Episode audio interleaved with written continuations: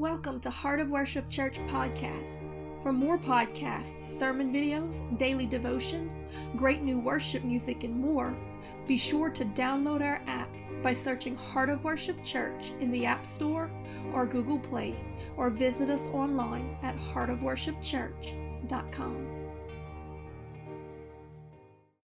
Hi, I'm Miranda Wright, and this is day 82 of our 120 day upper room prayer campaign.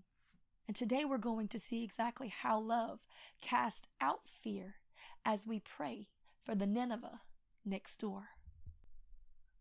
There are so many lessons to be taken from the story of Jonah. The consequences of running from God, the transformation and revelation that comes from being shut in with God, the great power of evangelism, the depths of God's great love and mercy, and the links that he will go to to express it.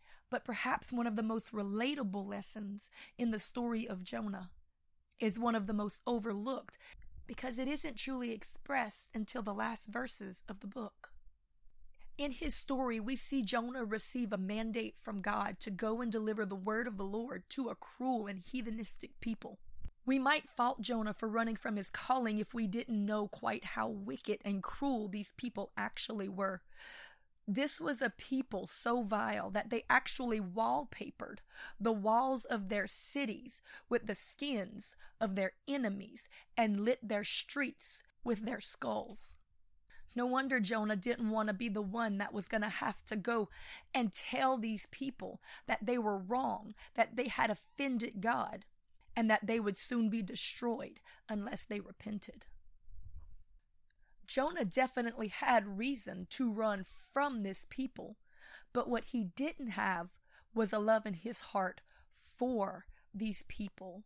Because you see, without a selfless love for them, he was easily overcome by his fear of them. Therefore, God had to drive Jonah there the hard way. So, my friend, I bring you this revelation today that if we don't let the love of God drive us to obedience, then it will be left up to the fear of God to do it. But the first is better than the latter. You see in 1 John chapter 4 verse 18 it says that there is no fear in love but perfect love casts out fear because fear hath torment. Therefore he that feareth is not yet made perfect in love. The Lord gave me an illustration a visual one day to help me to truly comprehend what this passage is saying. You see, if you were standing in your yard and a ravenous, rabies ridden wolf showed up in front of you, but you knew that the door to your house was only two feet behind you and you could get to it quickly, you would instantly be overwhelmed with fear that this ravenous animal was standing in front of you and you would run back into your home and shut the door. Now, if the exact same scenario took place, but in front of you, in between you and the wolf was your child, your thought process would be totally different. You would not be overwhelmed with self concern and fear that would cause you to run away from the wolf to the safety of your home. You would be overwhelmed with love for your child that would cast out your fear of the wolf, causing you to actually run towards the danger to save the one that you love. And so we can understand that true love, agape love, selfless, sacrificial love, will cast out fear and cause you to run towards a normally dangerous situation that everything within you otherwise would cause you to run away from. This was Jonah's problem. Yes, it was a dangerous situation that he was running away from because he didn't have a love in his heart for the people that might cast that fear out so that he would be driven to run towards them to bring them salvation. Because in actuality, we have to understand that the Ninevites were an enemy of the Israelites. They were political enemies. They were moral enemies. They were their religious opposition. So, in this, we can understand, knowing their vile wickedness, that in his heart, Jonah most likely thought that these people deserved to be destroyed, yet God wanted to see them saved. After all, it is not God's will that any should perish, but that all should come to repentance. Though God does not force our decision, He does go to great lengths to provide us with the truth and the opportunity to walk in it. Of course, we know that Jonah eventually does deliver this word of warning from the Lord, and to his great surprise, the whole nation repents. What evangelist wouldn't want that on their record? An entire nation of about half a million people brought to repentance at one time. But surprisingly, Jonah actually gets upset that they repented and that God had spared them of his wrath. Jonah's judgment was wrath, but God's was mercy. Jonah thought that it discredited him and made him look like a false prophet, that his warning of destruction did not have to come to pass. But in reality, it was a credit to God's great wisdom and mercy. As Jonah sits and pouts, the sun beats down on him, and God causes a plant to grow up over him, which gives him shade. But then in the night, a worm comes, which represents sin, and it kills the plant. Then the sun rises the next day, and Jonah is sorrowful for the loss of the plant. To which God points out to him that Jonah actually has more love and pity in him for this plant, in whom he had no hand or labor in raising, than he did for all of these people in whom he had ministered to, suffered, and labored for. You see, the worm represented the sin that came within that plant. The plant had nothing to do with it, it was corrupted from within and it withered and died. And Jonah was so sorrowful that he had lost this plant because it provided him some shade, but he didn't even have as much mercy or pity for the people that God so desperately wanted to use him to save. Believe it or not, we as Christians sometimes do the same. It's easier for us to have pity on those we don't actually know than on the people that are close to us, the ones of whom we are aware of the depths of their wickedness and their evil deeds. We become numb to the ones that we see daily, the Nineveh next door. It's easier, I think, for us to have a heart to evangelize a heathenistic people in a faraway part of the world than it is for us to go and reach out to the ghetto down the street, or the drug addict, or the prostitute, or the prisoners, or any of the least of these that are near to us, or the atheists, or the one with the opposite political views, or the ones you know that hate you. We may say that we pray for our enemies, or for the wicked, the heathenistic, or the destitute people. Oh, we pray for them in faraway countries. Yet when they come to our church, oftentimes we pout and sneer and gossip and slander and ignore them because we have already determined that they are not worthy of saving. How easily we forget that Luke chapter 5 verse 31 says, And Jesus answered unto them, They that are whole need not a physician, but they that are sick. I came not to call the righteous, but sinners to repentance. Remember that it's not God's will that any should perish, but that all should be brought to repentance. Jesus suffered, sacrificed, was tortured, mocked, shamed, beat, bled, and died for all he paid a very high price to purchase this gift of salvation and sonship. Who do we think that we are to think that we get to choose who receives it? It is a gift to all, and we are commanded to share it with all that are lost, not just the ones that we love, but the ones that God loves the prisoner, the homeless, the poor, the helpless, the hopeless, the wicked, the wounded, the stranger, the foreigner, male, female, red, yellow, black, and white. All are precious in His sight. So if you are truly the body of Christ, then they should be precious in yours also.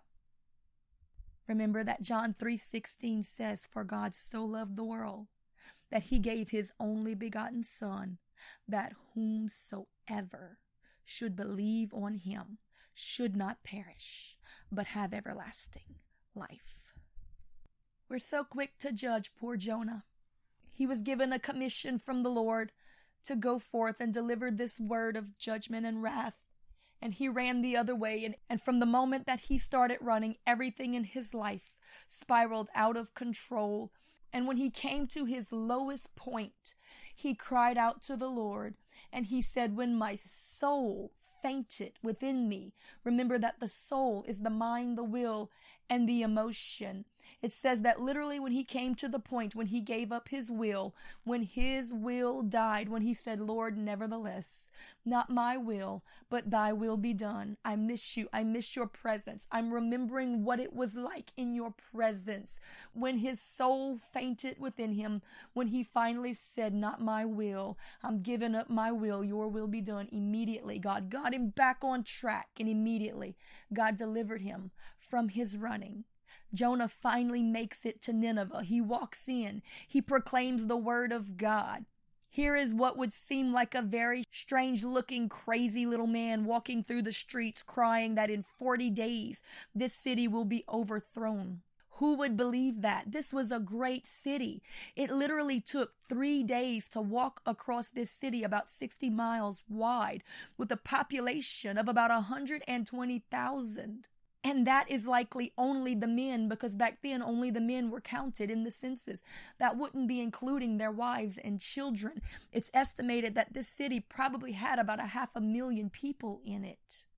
And we've got to recognize the depths of the wickedness of this city. Nineveh was founded by Nimrod, one of the most wicked characters in the entire Bible who was actually the first biblical archetype for the Antichrist that appears in Scripture.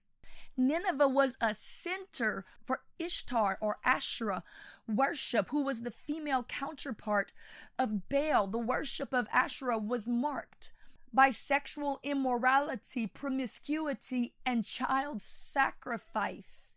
It was a land known for the murder of babies, the shedding of innocent blood, the torturous treatment of their enemies, wicked, vile sexual immorality, the worship of Baal and Asherah by the shedding of the blood of children was always greatly condemned by God throughout Scripture. This city, from its foundings, was evil. Everything about it was evil. Everything it had ever been or done was evil. It was immoral. It was violent. It was vile. Who would want to save this people? No man, not even Jonah. That's why he ran. Wanted this wicked people to be saved from their judgment. Surely they were just too evil. Surely they were a lost cause. Surely they deserved annihilation.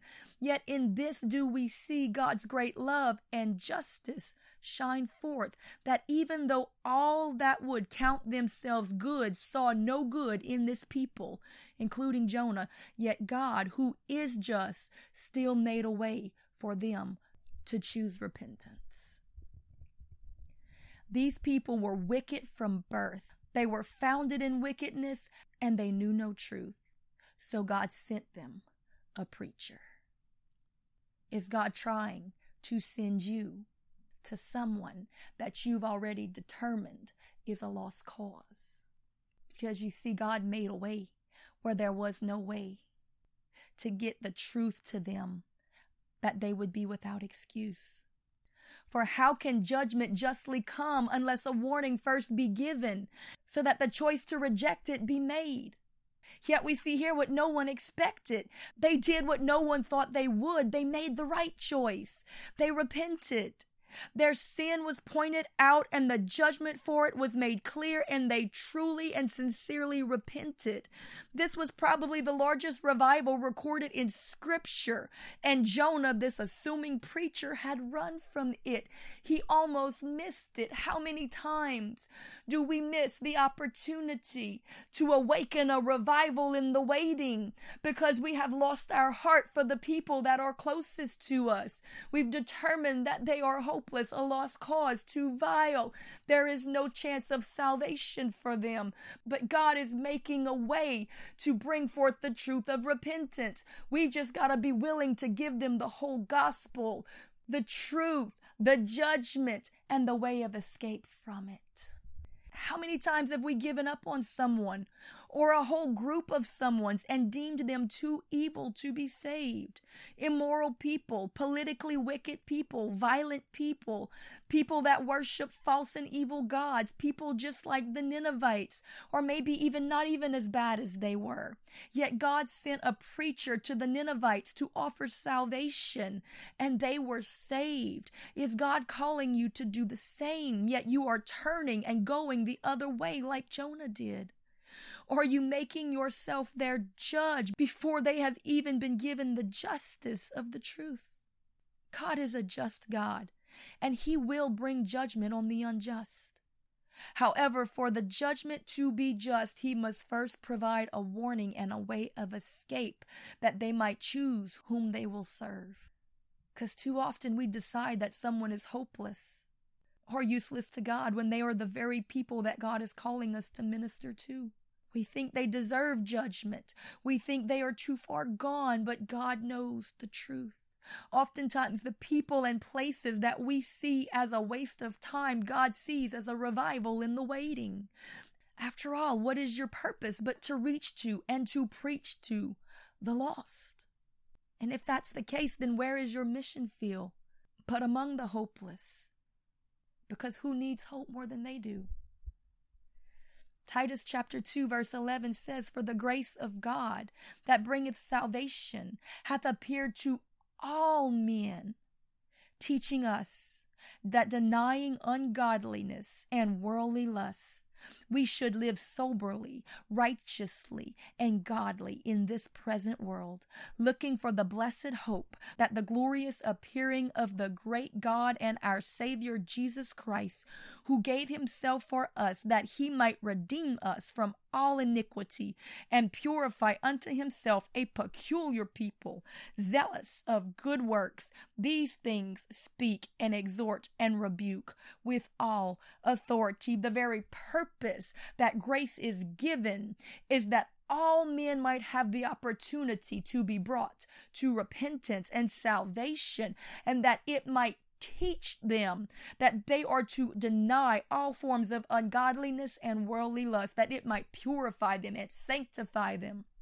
and make them a witness and a testimony of the power of our Christ. God, we come to you today and we pray for revelation, for our hearts to be awakened to the Nineveh next door. Lord, that we would see the revivals in the waiting, among the weak and the destitute and the poor, among the homosexual, among the atheists among the political opposition, Lord, among those mothers who have had abortions. Help us to see the Ninevites, Lord, that are destitute and broken and in need of the truth, and cause us to have a heart that will not run away in fear because that we know their wickedness and have already decided their judgment, but that we would run to them and offer the way of escape from it. That we would be willing to love them enough to tell them the truth, to let that love cast out fear so that we would run to them and say, Look, sin must be judged.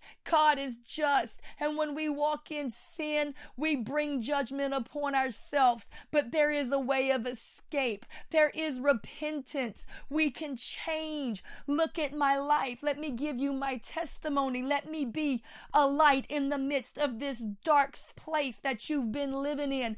I know you haven't seen the truth, but let me demonstrate it. Let me show you the love of Christ. Let me lead you to a new life. Lord, give us a heart for the Ninevite. Lord, give us a heart for the drug addict down the street. Lord, help us to get down on our knees and beg and cry and plead. It's so easy to pray for the faces that we never see, but it's so hard to be broken for the ones who've come against us personally.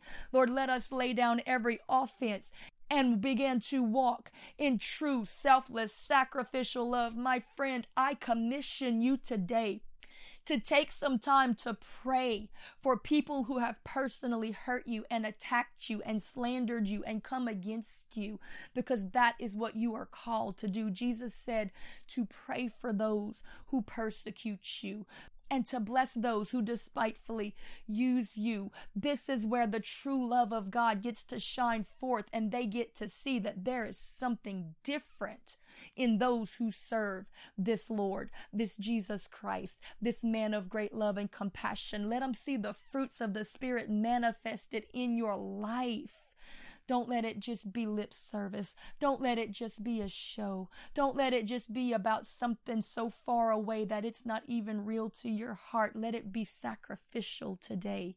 Find someone who's hurt you in some kind of a way, someone that your heart might tell you is a lost cause, someone that you might say, you know what, I've tried to reach them and they cursed me and they spit upon me and they slandered me and they gossiped about me. But today I'm going to commit to fast and pray that God would get through to them because they might be my revival in the waiting. Lord, give us a heart for the person that used us. Help us to pray for those who abuse us. Cause us to cry out and to fast and to pray for the Muslim and the Buddhist, to weep and to wail before the Lord for the homosexual, to bear a burden of intercession for those who have endured the shame of abortion, to pray every day for those who have fallen away or been led astray by false doctrines, religions, or traditions of men.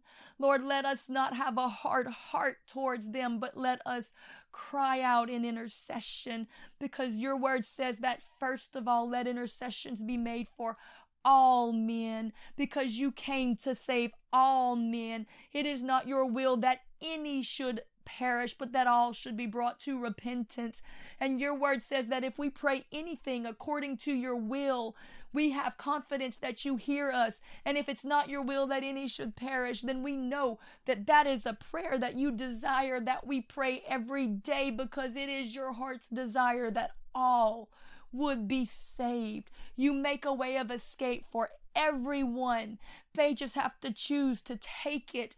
Lord, let us be willing to take the message to them. Because even in judgment, there is mercy when the truth is given. Lord, give them a heart of repentance, but give us a heart that's willing to love them enough to bring it to them. I pray today, Lord, that you would open our eyes to what lies right before us in our own towns, in our own neighborhoods, in our own families, even. Lord, in the places that we've been, that you might call us there again and say, Now, shine your light, be a testimony, be my witness. Lord, help us to love the least of them. Help us to see the soul of the Ninevite and not just their sin, not just their wickedness, but how much you love them, that you died for them, and that if you were willing to sacrifice to show forth your love for them, then we ought to be willing to reflect it, to bring the message to them. And God, we know that some will reject. Every man has to work out his own salvation with fear and trembling, and we all have to make that choice ourselves. But Lord, let us never make the mistake of choosing for them and thinking that it's too late or that there's no way, while all the while you're saying, Today is the day that I will awaken your revival in waiting. If you'll just be my light and bring my truth to the Ninevite that the ones who no one thought worthy might receive my word and become a testimony. God, give us eyes to see and ears to hear, but more than that, a heart that loves enough to cast out fear. Because Jonah had a reason to be afraid. He had a reason to run away. But today, God, we ask that you would give us a love that overcomes, that even in the face of danger, we will say, Lord, we're going to run to it because we believe that you are able and that you desire to save the wicked, the vile, the destitute, the broken, and the poor in our Nineveh next door. Thank you for listening to Heart of Worship Church podcast. For more podcasts, sermon videos, daily devotions, great new worship music, and more, Be sure to download our app by searching Heart of Worship Church in the App Store or Google Play, or visit us online at heartofworshipchurch.com.